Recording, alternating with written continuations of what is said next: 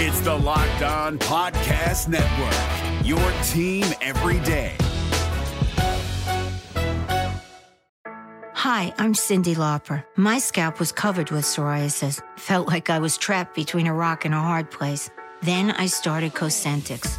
Cosentyx secukinumab is prescribed for adults with moderate to severe plaque psoriasis 300 milligram dose. Don't use if you're allergic to Cosentyx. Before starting, get checked for TB. Serious allergic reactions, severe skin reactions that look like eczema, and an increased risk of infections, some fatal, have occurred. Cosentyx may lower ability to fight infections, so tell your doctor if you have an infection or symptoms like fevers, sweats, chills, muscle aches, or cough, had a vaccine or plan to, or if IBD symptoms develop or worsen. Learn more at Cosentyx.com or 1 844 Cosentyx. Cosentix works for me. Ask your doctor about Cosentyx.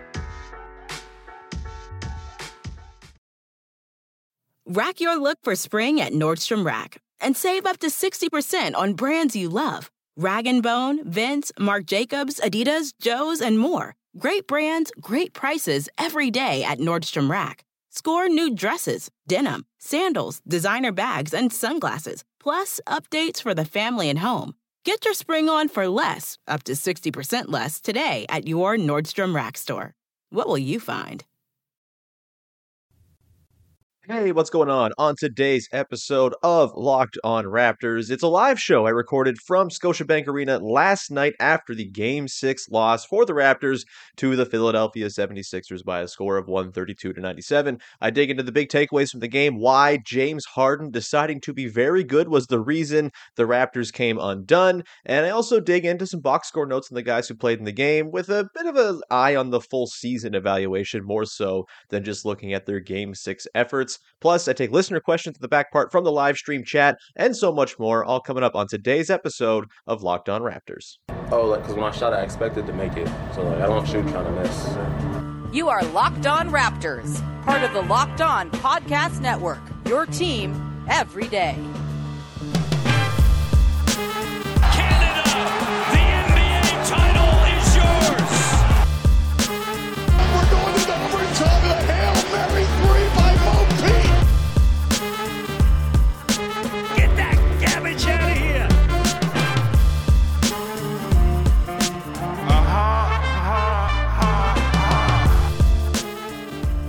Hey, what's going on? Welcome to episode number 1169 of Locked On Raptors, live from inside Scotiabank Arena. Sean Woodley here with you. Hopefully, working. We had some tech difficulties trying to get this thing started up before. If there are any issues, please let me know in the chat. Uh, this will be the last attempt. If I can't get it working now, it's never going to work. But if it is working, thank you for being here. And we are going to dig into the Toronto Raptors game six loss to the Philadelphia 76ers here at Scotiabank Arena tonight to uh, end a really, really promising and fun season on a bit of a sour note. Uh, again, 132 97, they go down in a pretty difficult fashion, especially with a second half and a third quarter in particular that was really, really discouraging. I saw the Raptors kind of lose the thread that really had powered them to the last couple wins. And I think really sort of had people thinking that this Raptors team was going to pull off history and take down the Sixers in a dramatic history making fashion. That is not the case, however. And on today's show, we're going to dig into what went wrong for the Raptors, the sort of big takeaways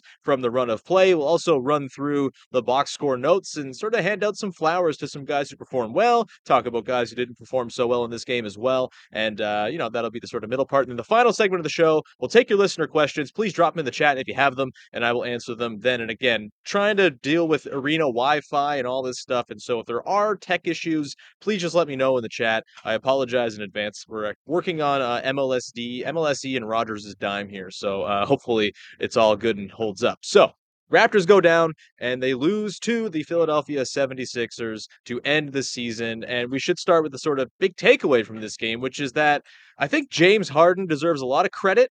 And he really was the domino that sort of saw everything else fall into place for the Sixers and fall apart for the Raptors in this game. We've been talking all series long about James Harden being cooked, being totally washed, being too slow to get by guys, unable to break down Gary Trent Jr. and Malachi Flynn and name any other Raptors defender. They've had James Harden's number to the point where they have been able, since game two, to play single coverage on James Harden and not worry about sending extra help his way and really limiting his playmaking, limiting the threes he was setting up for other guys. And in this game, James Harden found the scoring touch that he had been missing for the last couple of games here and really, really gave the Raptors problems as a result. We saw in the first quarter, he got to the rim for a missed layup early on. That was encouraging that he missed it, but he did blow by Khem Burch on a switch for that. He ended up throwing down a dunk as well in the first quarter, got to the line for a couple of free throw attempts too, and really just, you know, was doing the aggressive James Harden thing that we haven't seen really all that much outside of the first few games he played with the Sixers. Even at the start of the series, he was not blowing by anybody necessarily. The Raptors were just unnecessarily overhelping in those situations, and it was costing them on the back end with the, number of open threes they were giving up, the number of times it swung to Tyrese Maxey, and he was able to drive off the catch and score at the rim. And we saw that formula for the Sixers replicate itself in this game, all because James Harden figured, all right, I guess I got to go score here. It's game six. I've been a pumpkin this whole series. And look, do I think James Harden has this in him every single game for the rest of the postseason? Do I think they stand a chance of losing or sorry, winning the title? Not really. I think he's still limited, but credit to him. He had an awesome game in this one, and it was the reason the Raptors were put back on their heels, unfortunately. Uh, it was just a really, really nice performance. And again, it all sort of led to all these dominoes falling that just were eventually insurmountable for the Raptors. In that third quarter in particular, James Harden got into playmaker mode because he had kind of set the bar of his offense in the first half. And he was getting by guys. He was blown by Gary Trent Jr., he was blowing by Scottie Barnes. And what happened was there had to be a sub made. Chris Boucher was awesome in the first half, so was Thad Young. And pretty early in that third quarter, I think it was about the eight minute mark, the Sixers had gotten out to uh, a pretty healthy lead. I think it was like 80 to 67 or something like that when that switch came. You know, Boucher comes in, Thad comes in, Barnes and Trent go to the bench, and it led to all sorts of problems for the Raptors and really problems that they couldn't overcome because the Sixers were kind of in the sort of positive feedback loop that they had found in games one and two. Because the Sixers were getting so many open looks out of James Harden drives in this game, it just led to the Raptors not having the math on their side to come back, especially when you had to sub out Gary Trent Jr. because he was the one getting torched by James Harden time after time. Scottie Barnes was getting bullied as well. They were running, you know, lots of you know, actions that were getting Barnes switched on to Joel Embiid too, and that was not working super well either. Embiid was incredible in this game as well. We'll get to him. Look, I know he's a heel. I know everybody hates Joel Embiid. It's hard to really be all that mad at a good heel in the NBA. I love a good heel. It's really, really nice to have a good heel, and uh, you know, I, I relish that existing, even though the Raptors were under said heel getting stepped on in this one. But back to James Harden and the way he kind of got things in motion for the Sixers. When you didn't have Gary Trent Jr. and Scottie Barnes on the floor, Trent, obviously one of their best three point shooters, has been all season, and Barnes was one of their most eager three point shooters in this game. He'd put up seven attempts to lead the team, which is, I, I, you know, nice for him that he was aggressive and looking to get him up, but also not so nice because you don't want to be leaning so heavily on Scottie Barnes threes to uphold your offense, but it's really all they could muster. And there was just a like a cavalcade of factors that came into play here as well. Um, you know, you take those guys out, and you don't get that three point volume from those guys. You don't get Gary Trent Jr. flying around, and you just get a pretty cramped looking offense. As much as Chris Boucher was eager to put up shots in this game, it was fantastic, and we'll get to that coming up on the other side. He does not have the three point stroke that's going to scare the Sixers, right? And the Sixers were able to just kind of hang back, like protect the paint, wall off the paint, send extra bodies to Pascal Siakam, and the Raptors were only getting open threes out of it, and there were threes by Thad Young and Chris Boucher and Scottie Barnes and OG Anunoby, who had a pretty rough night as well, one of four, not the night you want from OG. Pascal was oh over four from downtown too. Just overall, not enough three point shooting in this game to keep pace with what the Sixers were doing on that on the other end with their three point shooting because of what James Harden was able to do by getting downhill and then drawing that extra help because he established established himself as a scorer so early on. Um, you know, the Sixers in this game go 16 of 40 from downtown. Harris goes three of eight. Danny Green goes four of seven. Some real daggers from Danny Green. Just a real bummer. Uh, Tyrese Maxey goes five of 12. Really kind of recaptured game one and two. Tyrese Maxey. You know, Harden goes two of five as well. Hits a couple of pull ups that certainly hurt. Niang goes two of three. Just a really big shooting night from the Sixers, and it left the Raptors sort of forced to go and try to hunt threes at the other end, Also, they were necessitated to take threes because of what the Sixers were doing to Siakam and not allowing anything near the basket. And it just got to the point where the math was just not on their side. They could not keep up and, you know, just keep pace with the Sixers. And this was a game where you know I've talked this whole series, at least since the last couple games, with no Fred VanVleet about how not having Fred in this specific matchup didn't feel like a death knell, specifically because Fred's not been himself, right? He's been shooting like 29% from three since the All Star break. He's not staying in front of guys on defense. But you saw in this game why a healthy Fred VanVleet is so necessary for this team. He's extra offensive creation, of course. When Pascal's seeing all that attention, you can swing it out, and Fred can then go initiate something from the second side instead of it always just kind of having to be a, a three or a Gary Gary Trent Jr. jab step or something like that. It just you th- that Fred spacing is so so valuable. Also, the fact that you can run Pascal Siakam, Fred VanVleet pick and roll, which it's kind of been forgotten because Fred didn't really play that much down the stretch and they didn't really get to see a whole ton of it. But that Siakam Fred pick and roll, whether it's Siakam screening for Fred or Fred screening for Siakam, is just a deadly, deadly offensive weapon for the Raptors. They didn't have access to that in this series and haven't really had access to it with the diminished Fred VanVleet and with Pascal taking on so much of the playmaking burden. And in this game as well, when the Raptors were really trying to get back into this thing in the third quarter, again, as the, the Sixers are just pouring in threes at the other end and Embiid's getting deep position and scoring at will, the only way for the Raptors to try to get offense going is through Pascal Siakam. And so the Sixers did the thing that we talked about on the last couple podcasts that I kind of theorized they might do, which was they started trapping Pascal Siakam at the very top of the pick and roll and forcing him to pass to the short roller. Imagine how different that looks if it's Pascal Siakam screening for Fred VanVleet, you have the threat of a Fred Van mm-hmm. Vliet pull up three, of course, and you have Pascal in the short roll. Or if it's the other way around and Fred is the one who's screening for Pascal, you can't trap Fred Van or Pascal Siakam in that situation because you're just giving up a wide open Fred VanVleet three at the top of the arc. That's not what you want either if you're the Sixers. And so having no Fred in this game, as much as, you know, he was not we're we're speaking about what ifs here because even if he had played, he wouldn't have been at the peak version of himself that we've seen all season long or saw before the All Star break.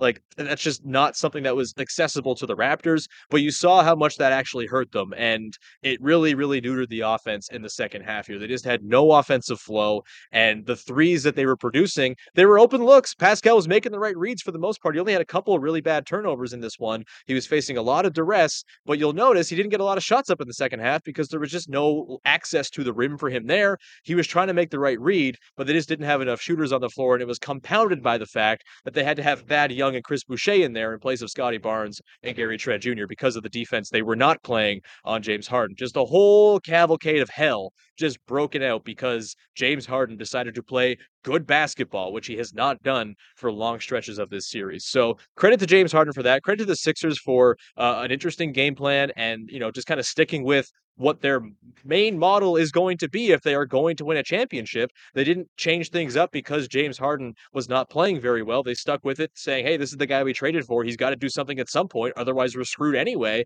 And thankfully for the Sixers, he did. And so it's a bummer for sure. You don't want to see it, but uh, yeah, that's just the way it is. This was always the thing with this series, right? Was you know we talked about adjustments, adjustments, adjustments. The main adjustment for the Sixers, because we talked about how there were not that many of them to make, was Joel Embiid and or James Harden play like the superstars that they are, and they did. And there's just not much you can really do about that. Embiid had a massive game too, 12 of 18. He was 0 4 from three, so he was 12 of 14 from two.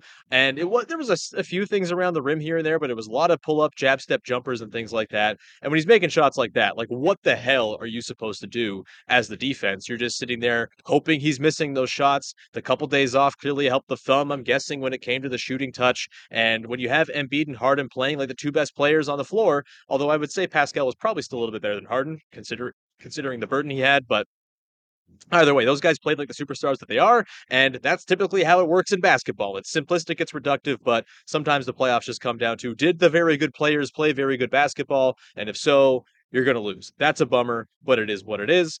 That said, lots of good things to take both from this game, more so the first half than anything else. The second half was kind of a wash, but some good stuff from the first half we can dig into. And I also just want to sort of run through the box score and uh, and chat about what each of the guys in the Raptors did throughout this game. Uh, in the back part of the show, we'll take your questions, so please feel free to jump into the chat with any questions you might have. If you put them in now, they'll be in the queue and I'll get to them right away. Uh, but that'll be the back part of the show.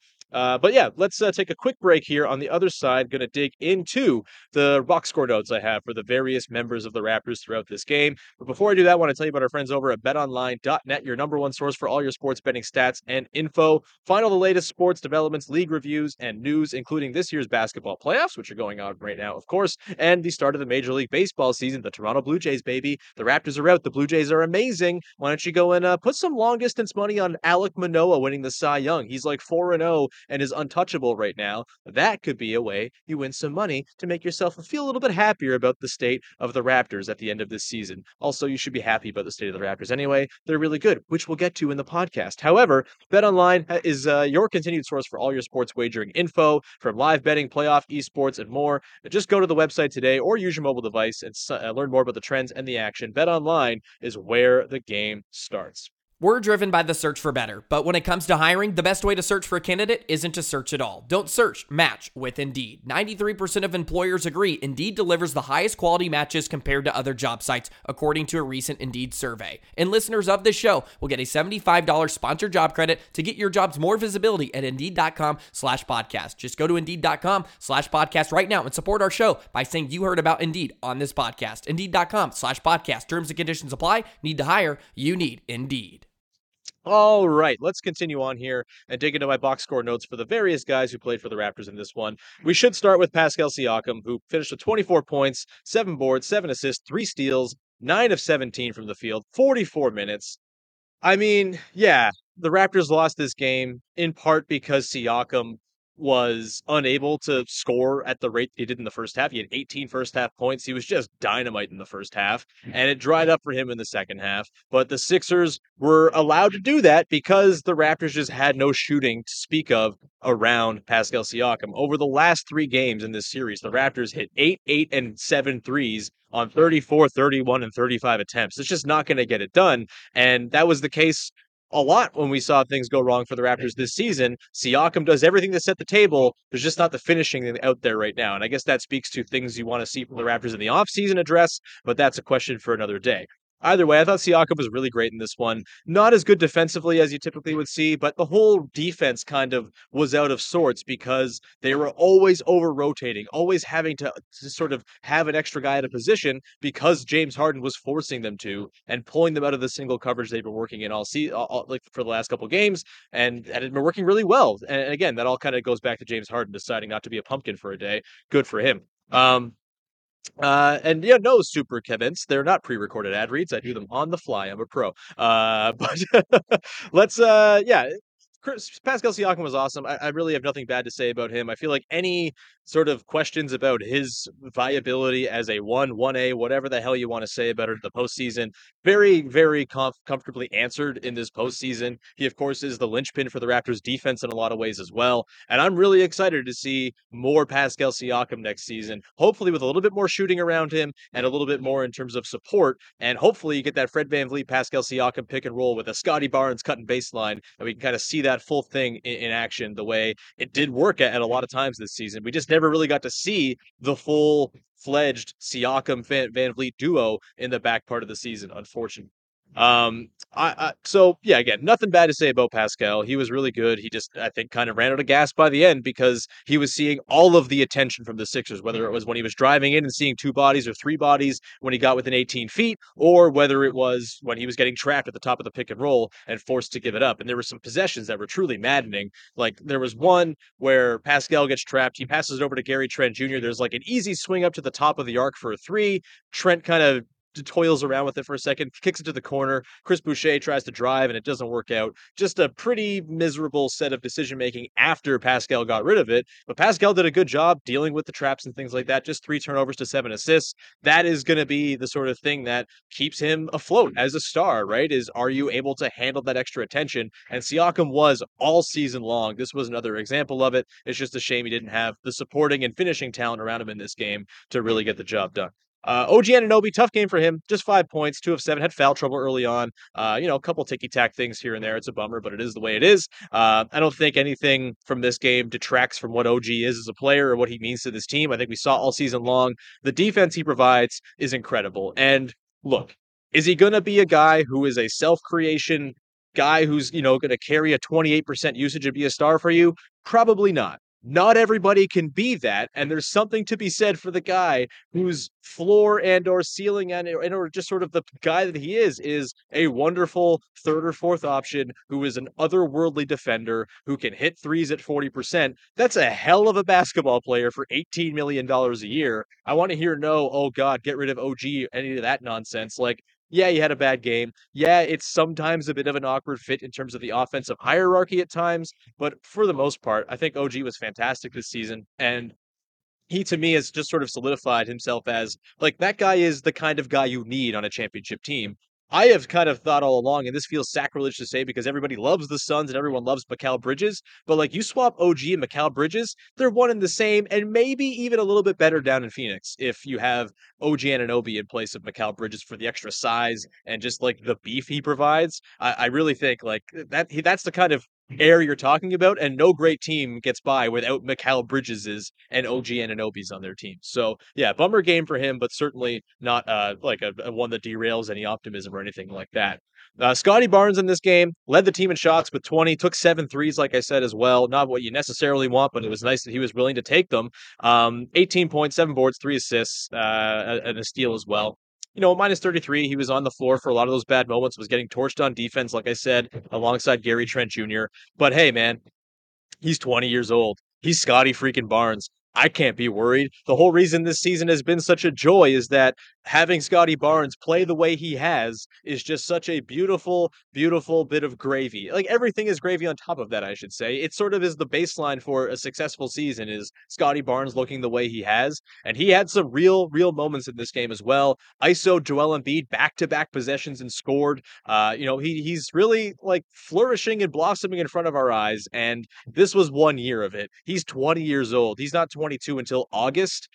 I'm bloody excited for what the future of Scottie Barnes is. I really can't be upset about his performance tonight. Just a uh, you know a really really uh, promising season overall, and the the fact that he was playing out there, he was hobbled pretty clearly in this one. The ankle seemed to be bothering. We took a couple of bad landings and things like that. Still kept on gritting it out. Uh, what can you say about Scottie Barnes other than this guy is going to be the real deal someday? Showed very much that he is like a playoff ass player in this postseason as well. Uh, it's a shame we missed a couple of games uh, of Scottie in the postseason just as viewers who want to see Scottie Barnes play basketball. But really cool that he got back, and really awesome that he got three whole games on the other side of the injury of playoff basketball, which didn't seem like it was going to be the case earlier on in the series when they were down 3-0 and he he was still sidelined. So it's not at all lost cause when it comes to development or anything like that. You got to see Scottie on the biggest stage, and I think the early returns pretty promising. Uh, Khem Birch just played five minutes in this one. Look, he was kind of the the the thumb that's the, like the sort of ugly big thumb that stuck out.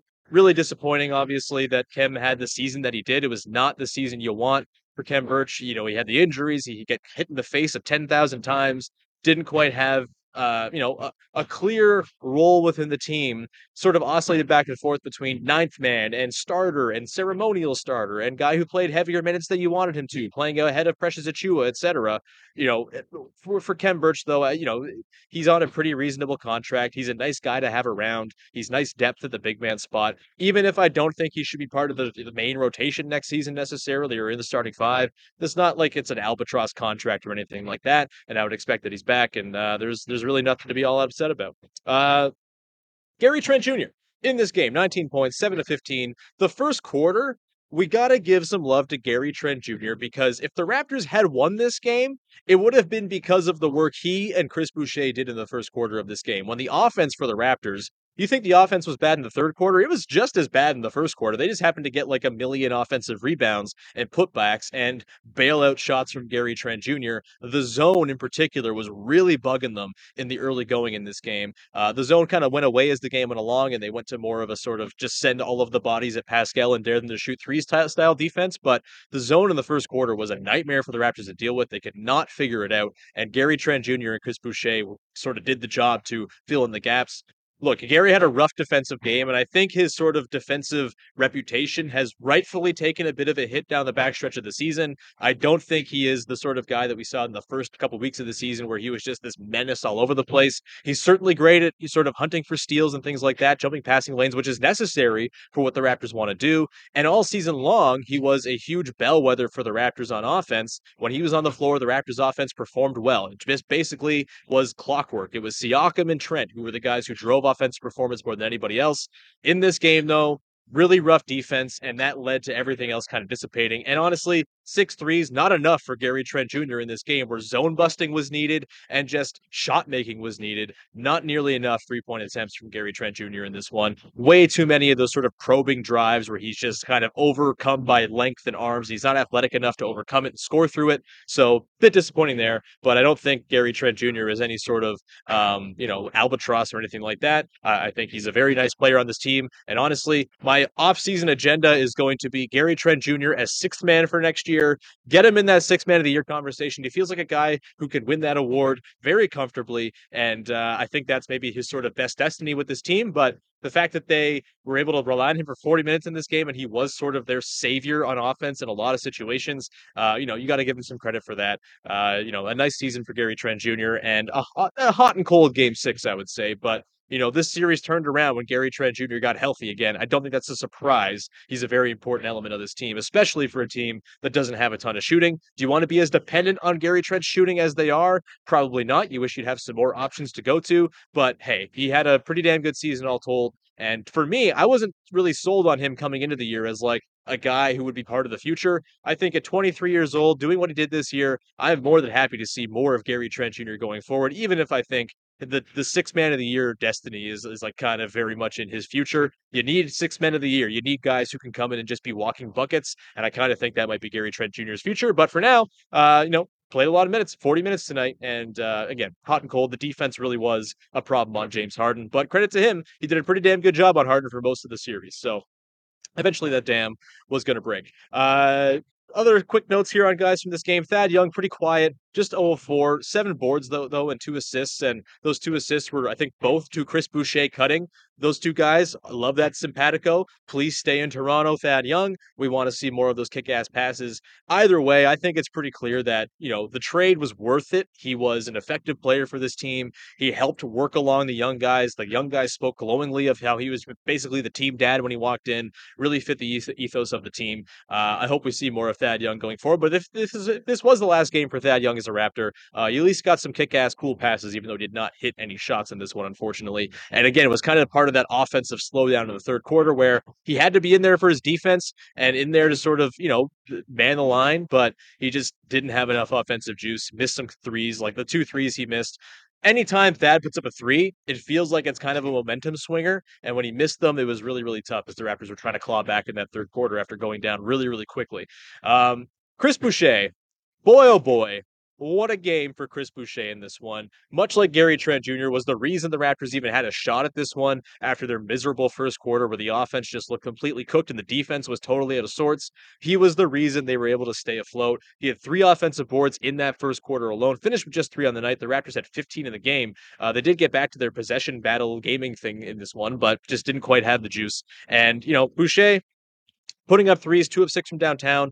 I'm kind of of the mind that Boucher's three point shot is somewhere between the 39% we saw last year and the 29 ish percent we saw this year. He kind of got a little bit hotter near the end of the season and looked pretty decent in the postseason. I, I think there's some hope there for Chris Boucher as a shooter somewhere here, but yeah, just, uh, you know, wasn't quite enough. And when you're relying on 32 minutes of Chris Boucher, because he was like your third most effective player on the night. That's not an indictment of Chris Boucher. Hell yeah to him. He was incredible, but that kind of speaks to the lack of options the Raptors had in this one, where just too many guys had off nights. You know, I'll go back to the quote Nick Nurse had after the first game of the series, where he spoke at long, uh, at length, at long, at length about how this Raptors team needs to have everyone kind of playing at least average for them to have a shot because it, it it is also interconnected, and there were just too many guys who were not average. That said, Chris Boucher well excuse me, well above average in this one. And uh, you know, we'll talk. We have plenty of time to litigate offseason stuff and free agency and things like that. But I really do hope we see Chris Boucher back with the Raptors. He just fits the team and the ethos so well. And honestly, for him, like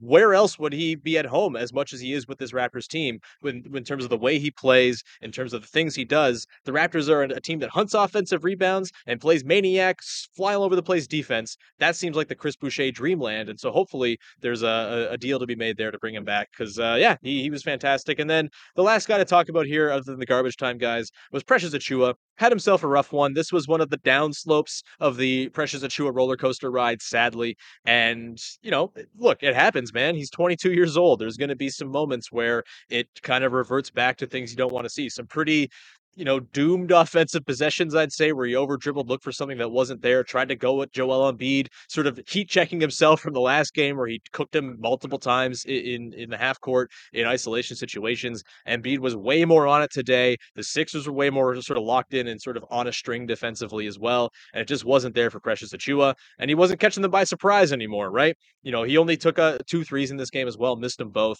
Uh, you know, I, I have very, very high hopes for Precious Achiuwa. This was not his best performance. The defense was pretty, uh, I don't want to say weak, but it, it, was just not at the same sort of menacing level it's been throughout this series. And Joel Embiid kind of got where he wanted to go. A lot more deep post position for Joel Embiid. The Raptors have done such a good job of preventing him from getting within that six to eight foot range where he's more or less just dropping the, the, ball, the ball into the basket. And Precious obviously shares a, a pretty big role in that. Just 22 minutes for him and then this one as well as Boucher summarily outplayed him, I would say. So tough finish for Precious, but my God, I uh like I think he is the answer at center going forward. The defense from this guy, it is otherworldly. He can guard anybody on the floor at any time as long as they can continue to refine these things, work on the decision making, and work on that three point shot, which was so, so encouraging down the backstretch of the season. Precious Achiuwa to me, I go into next season with him as my starting center. I move Gary Trent Jr. to the bench to live out his his gunner destiny. And I think that's sort of how I'm going with the top six on the roster.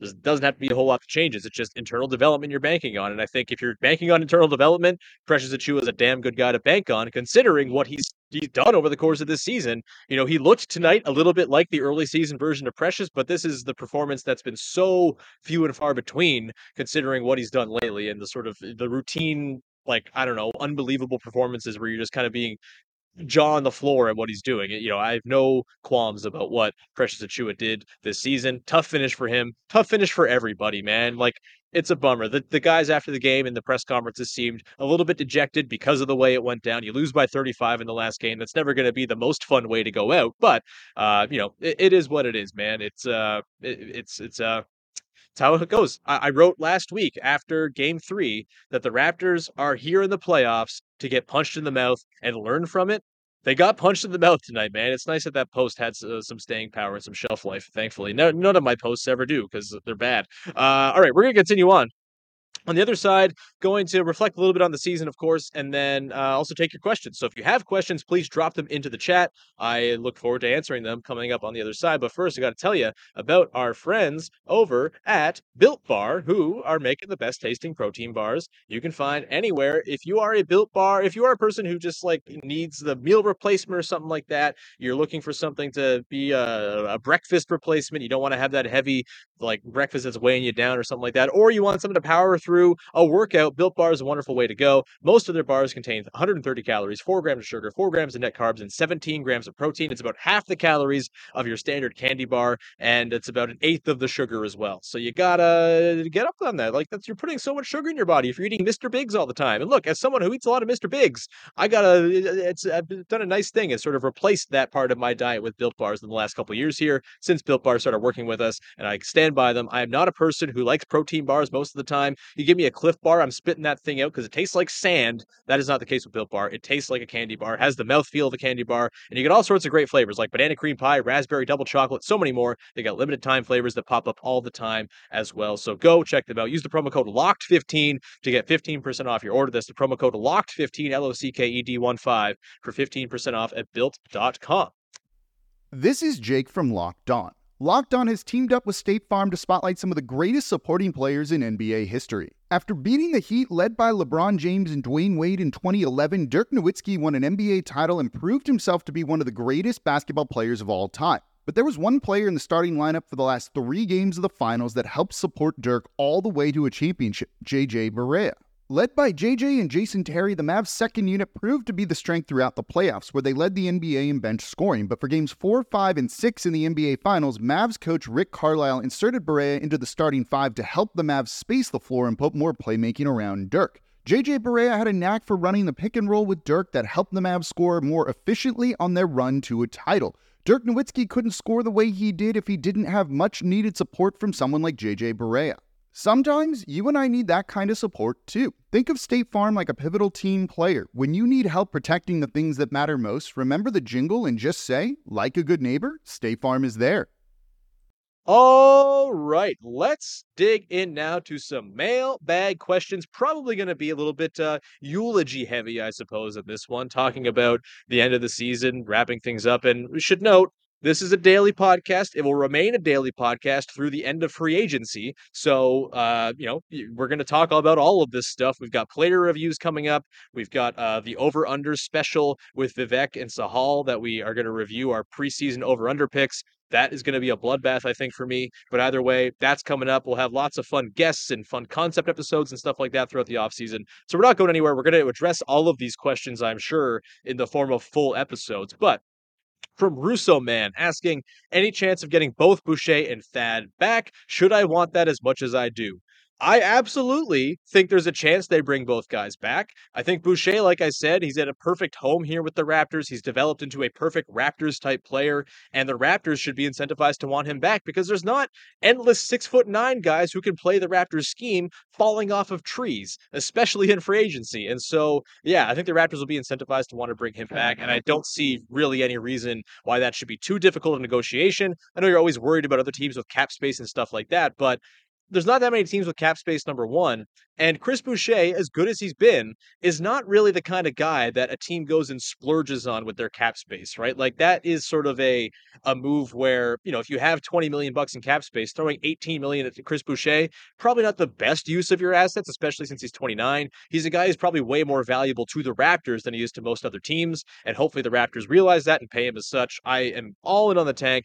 And look, I will say, I was so far out of Chris Boucher and that business uh, a year ago, eight months ago. I remember on this very podcast back in the 2019 20 season, the day before, or it was the day of the game against the Lakers, where him and Rondae Hollis Jefferson kind of made their first appearance in the Raptors rotation. I was fully convinced. I think I tweeted that day Chris Boucher is just not an NBA player as much as we would like him to be.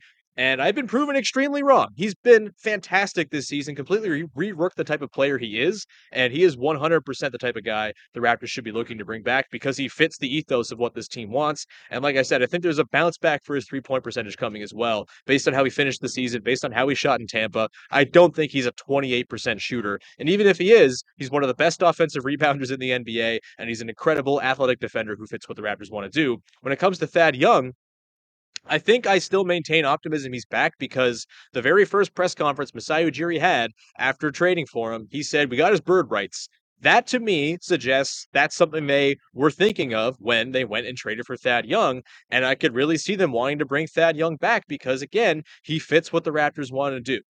I, you know, there's some rumblings maybe from, uh, you know, I know I talked to some people from Chicago and, and, you know, Bulls fans who I'm friendly with. There seems to be like an inclination among Bulls fans that he's going back to Chicago on a minimum deal or something like that. Sounded like he really loved playing in Chicago. And boy, the Bulls could certainly use a guy like Thad. But if there's a bidding war, I hope the Raptors take part in it because he fits this Raptors team very, very nicely. You don't want to get too, too crazy, obviously, for a guy who's 33 or whatever it is. But, you know, it's not just the on court stuff and the aesthetically pleasing passes and flip shots and stuff like that too. You know, Thad Young is a guy who everybody respects, and that matters. Like we can talk about quantifying everything and you know leadership and locker room chemistry does it actually matter? When the players start saying that they think it matters it matters man. Whether it's real whether it's fool's gold whether it's a placebo effect or not if they think it matters to them it absolutely matters for sure without a doubt. And so i hope thad's back and i think the thad boucher combo off the bench with future six man of the year gary trent jr mix in a little justin Champagnie mix in a little malachi flynn or someone that can bring it on the mle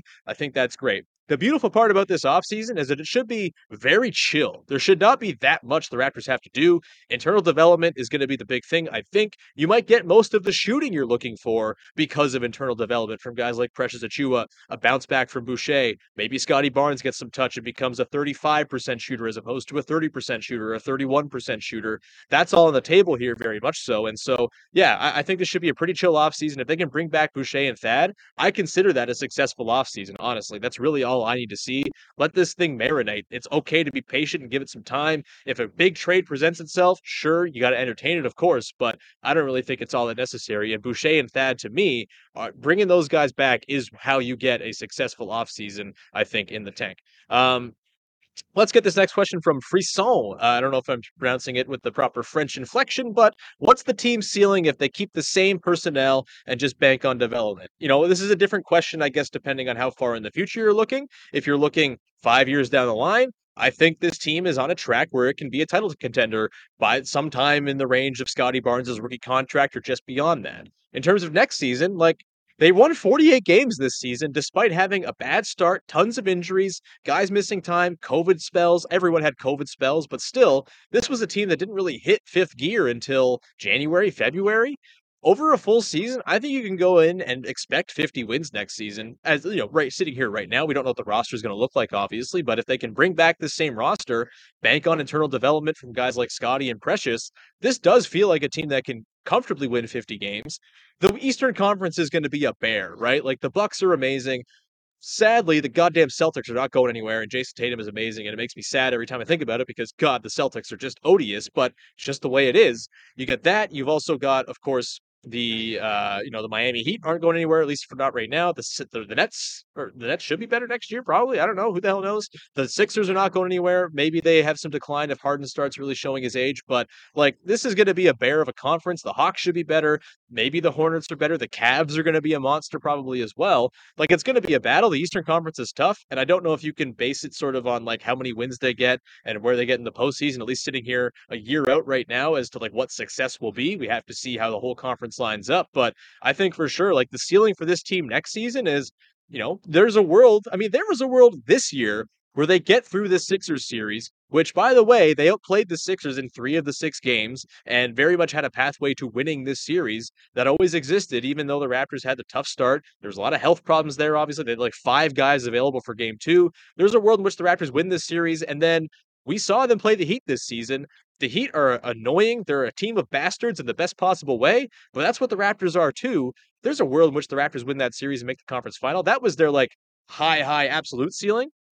I think conference finals is kind of their ceiling next year as well. Finals obviously is very tough to make, and it requires so much luck to get there, as well as skill and talent and everything breaking your way. But I think a conference finals appearance next season you know, might be a little bit ahead of schedule, and you don't want to get too too crazy, right? Because this team was ahead of schedule. If they don't take the same huge leap next year, that doesn't mean that they're behind schedule or anything like that. They're probably just more in line with schedule. I would say I would expect probably a second round appearance next season, but a conference finals appearance certainly feels like it's on the table to me, uh, considering what we saw in terms of growth and considering Scottie Barnes is the goddamn truth. Uh, let's go with a question here from Matt T. Is there any hope for Malachi Flynn to be the backup point guard? Flynn's offense was so bad in this series, but I'd try somebody else. Russo man also uh, looking who to look into in place of Malachi Flynn. Uh, yeah, look, Malachi Flynn had some moments this season. He had that stretch just after the All Star break when Fred was hurt, where he looked really, really good, and the shot making was there. And the shot making is the thing with Malachi Flynn. You know, pick and roll offense, sure, but the Raptors are just not a pick and roll team. And maybe that's unfair that he was drafted into a team that doesn't really do the thing that he did best, but that's just the, the, them the them's the breaks. He's also not six foot nine and seems to maybe not be part of like the overall sort of general tone and tenor of the team. Uh, either way, having a backup point guard next season will be incredibly important. There's no doubt about that. Uh, and we'll talk about this, I'm sure, at length on the podcast throughout the summer. But, you know, I, I, think there's a world in which Malachi Flynn has played his last game as a Raptor, whether he's used in a trade or something like that. They just kind of move on from him. I don't really know. But yeah, it's a bummer. He hasn't really had an opportunity. It's been stop and start. But also, when he's had opportunities outside of that one four game stretch before he got hurt, he hasn't really seized anything. Earlier in the season, he had some run. He started started a few games, didn't do anything to seize that those those minutes and really become the backup point guard that you can trust. Uh, you know, postseason, obviously, you had some nice moments guarding James Harden in a couple games, but the offense, again, to the point where in a game like tonight, where the Raptors were desperately needing any sort of three point shooting, there wasn't even a look to Malachi Flynn on the bench of coming into the game. Obviously, a high stakes game, a do, a do or die game. Maybe you don't want to go to Malachi Flynn, you'll just go down with the guys that got you there. But there was not even a sense that he might come into this game to help bust the zone or help when they were really kind of down and trying to, you know, just cut into the lead. And to me, uh, yeah, I think there's a world in which he's not back. Matt T, I like what you're saying with Delon Wright. I love Delon Wright. He is the delight. I love him the, the, the most, and it will be awesome to bring him back. Tyus Jones is going to make bank if he's a free agent, if he's available. Like the the the the Grizzlies should be bringing him back. He's fantastic. He's maybe the best backup point guard in the league. If you can get him, great. I just don't know if that's really within the Raptors' budget, especially if they bring Boucher and Thad back. They're only really going to have the mid-level exception to work with, so you're kind of going a little bit lower than that Tyus Jones tier. Maybe they draft somebody at 33. I could see them potentially looking at like a four-year point guard in the draft. I have no draft knowledge right now. That'll be another thing we do in the coming weeks and months, of course. But uh, you know, when it comes to the backup point guard spot, look, I'm not like uh, dyed in the wool. You got to have a backup point guard who's six foot one and it is like is your Anthony Carter or your Darrick Martin type or whatever. I don't think that's necessary, especially when you have Pascal Siakam and Scottie Barnes to handle the ball. But I think in whatever way, shape, or form it is, whether it's a six nine guy who handles the ball, maybe it's Delano Banton, for example, maybe it's some other guy who's like a six five wing who can handle the ball a little bit. You just got to get more ball handling so you can rest Fred VanVleet. That's what you need. It doesn't have to be a dyed in the wool point guard or anything like that. Just has to be somebody who can handle the freaking ball and make it so Fred Van VanVleet can play 32 minutes as opposed to 39 because he has proven just by being a six foot point guard he's going to break down if he plays that many minutes. And we saw it this season. This very much felt like the 2014 15 Kyle Lowry season. And it's just, you know, you, you have to learn from that, like the Raptors did with Kyle Lowry. And they eventually did. And they really learned to manage his load over the course of time. Took him a couple years after that, frankly, for them to really figure it out. But that's something to really work with. With Delano Banton, just to answer Free Song's question here, you know, really good things to say about his G League performance for sure. From Nick Nurse, from everybody who watched him, he was fantastic. He might be that answer, and that's why I say you don't really need like a, necessarily like a six foot point guard in the sort of typical mold. Maybe Delano Banton is just the point guard. I do think shooting will be necessary from Delano Banton for sure in some way, shape, or form. There has to be a, a threat there at least. There was no threat for him shooting threes this season. No threat really for him to pull up. It was really just him getting to the basket by being super fast. And when teams figured that out, it kind of made it so it was a pretty limited thing you're going to see. You know, like you just only so much you can do. So we have to see if there's some actual real refinement of Banton's game. I'm sure they'll give him a shot. They'll give him a look because he fits the mold of what a Raptors player is at six foot nine, flying around like a maniac all the time, super fast, can run transition with the best of them. But yeah, he's going to have to have a little bit more, more refinement when it comes to his half court game if there is going to be hope of Delano Banton being an actual backup point guard for this team. Either way, like again, I don't know if it's necessarily a thing where the backup point guard is a thing they badly need because they can have Siakam handle. Scottie Barnes was drafted as a point guard. He's going to handle the ball, I would think, a lot more next season. They just need someone to help soak up some of those Fred minutes. And it might just be Scottie Barnes. Maybe they get more bigs and wings so they can really just play Scottie as a backup point guard or play Pascal Siakam as the backup point guard and manage it that way. You know, and if they want to sort of maintain the vision that they're building here, that might actually be the way they go. Just get more wings who can shoot, and then you can, you know, defer some of the ball handling duties to guys who can fill in for Fred. But yeah, like mm-hmm. they got to have a little bit more ball handling, a little bit more shooting for sure. But the thing is, I think a lot of the internal development is going to sort of take care of the shooting in a lot of ways. I think Precious, you're probably going to count on as a good shooter. We even saw as the playoffs went along. You know, the Sixers started hmm. really worrying about him as a three point shooter to the point that he was blowing by Joel Embiid on closeouts. And that matters. When teams start guarding you, that's what your shooting is really all about. You can shoot all you want. If teams aren't guarding you, it doesn't change the spacing of the floor. Teams started caring about Precious Achiuwa as a shooter. I look forward to that hopefully carrying over next season. And I think Scottie Barnes will have some sort of uptick, whether it's to 33 or 34, 36%. Maybe that's shooting too high, but I think that's going to sort of help fill in the gaps here with the three point shooting too. So, um, yeah, shooting, ball handling, in, terms of like backup guy who can fill in for Fred. Those are kind of the two needs, but really should be a pretty chill off season for the Raptors, which is nice. Might not make for the most interesting in terms of like big drama in the off season, but uh, that's nice after many many off seasons of high drama with Toronto, with Kyle Lowry and Gasol and Ibaka leaving, and Kawhi leaving, and Demar getting traded. Like it's not been a chill off season for years. I'm looking forward to something pretty relaxing myself. Either way, all through the offseason, I'm going to be here. I'm going to wrap up the show here, but we'll be back again on Monday. Me and Vivek Jacob are going to do sort of a retrospective on the season on Monday, sort of do a big picture look back on all the things that took place this year. And then we're going to start player reviews. We're going to dig into every single player on the team, do an episode for each and every one of them. Maybe like an episode and like you know, we'll do three bench guys per episode or something like that once we get down to the deep reaches of the roster. But that will be what we do over the next little while here, next couple of weeks. Then we've got draft stuff, we've got free agency, we've got you know just keeping an eye on the rest of the playoffs, I suppose too. We'll have a Kyle Lowry minute, I'm sure, on the podcast to keep tabs on what he's doing as he takes on the Sixers. Go Heat, baby! I'm a dyed in the wool Heat fan now. I can't wait. Uh, but either way, that's going to do it for today's show. Thank you for bearing with the technical difficulties off the top. That's much appreciated. Sorry about that taking place. If uh, you missed it because of that, I apologize. You can hear the podcast, of course, in the morning. That's going to be available in audio in the morning time. And uh, yeah, thanks so much for following along with the show this season. You know, for if you're on the stream, amazing.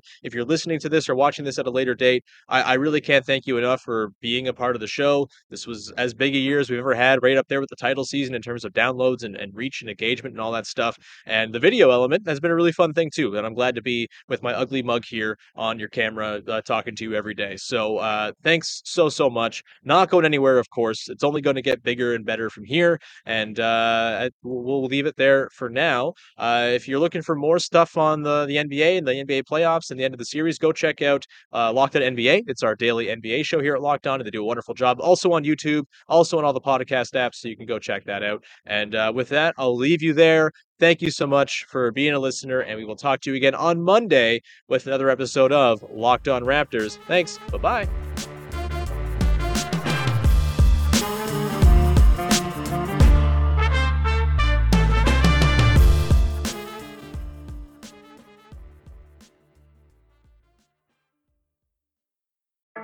Hi, I'm Cyndi Lauper. My scalp was covered with psoriasis. Felt like I was trapped between a rock and a hard place. Then I started Cosentyx. Cosentyx secukinumab is prescribed for adults with moderate to severe plaque psoriasis 300 milligram dose. Don't use if you're allergic to Cosentyx. Before starting, get checked for TB. Serious allergic reactions, severe skin reactions that look like eczema, and an increased risk of infections, some fatal, have occurred. Cosentyx may lower ability to fight infections, so tell your doctor if you have an infection or symptoms like fevers, sweats, chills, muscle aches, or cough, had a vaccine or plan to, or if IBD symptoms develop or worsen. Learn more at Cosentyx.com or 1 844 Cosentyx. Cosentix works for me. Ask your doctor about Cosentyx. Today, I want to talk about the hellscape that is technical diagramming, right? Everybody's nodding their heads right now, uh huh. And there is a potential solution that I want to share. There was one name that several people brought up. I did some digging, and it's kind of nuts how much this program Miro has for developers. I have to share this. It could potentially be a game changer for you. So, my favorite part about Miro is that half the work is already done. Like right now, typically we spend hours starting diagrams from scratch, right? Gathering information, you get buy in from every team. Uh, you know, following up, that's a lot of work to do. But Miro has a full set of integrations with the tools you're probably already using. And they also offer open APIs and SDKs for custom solutions for all those niche diagramming use cases we have to do, right? So the end result is the same, but it doesn't take forever. It's a massive, massive time saver. I'm transforming basic flowcharts and network architectures, and it all lives in one place. So, are you using Miro? Have you used it? I want to hear. Start clean with Clorox because Clorox delivers a powerful clean every time. Because messes happen. Because. Hey, honey, you know your dad's world famous chili. Yeah, the one that takes 24 hours to make. So I was trying to help out and bring the pot to the table, but it was like super hot. And then I, um, dropped it, and now the floor looks all, you know, stained with chili. Look, the point is, you guys cool with pizza for dinner? honey? Ooh, yeah, that happens. So start clean with Clorox. Use Clorox products as directed.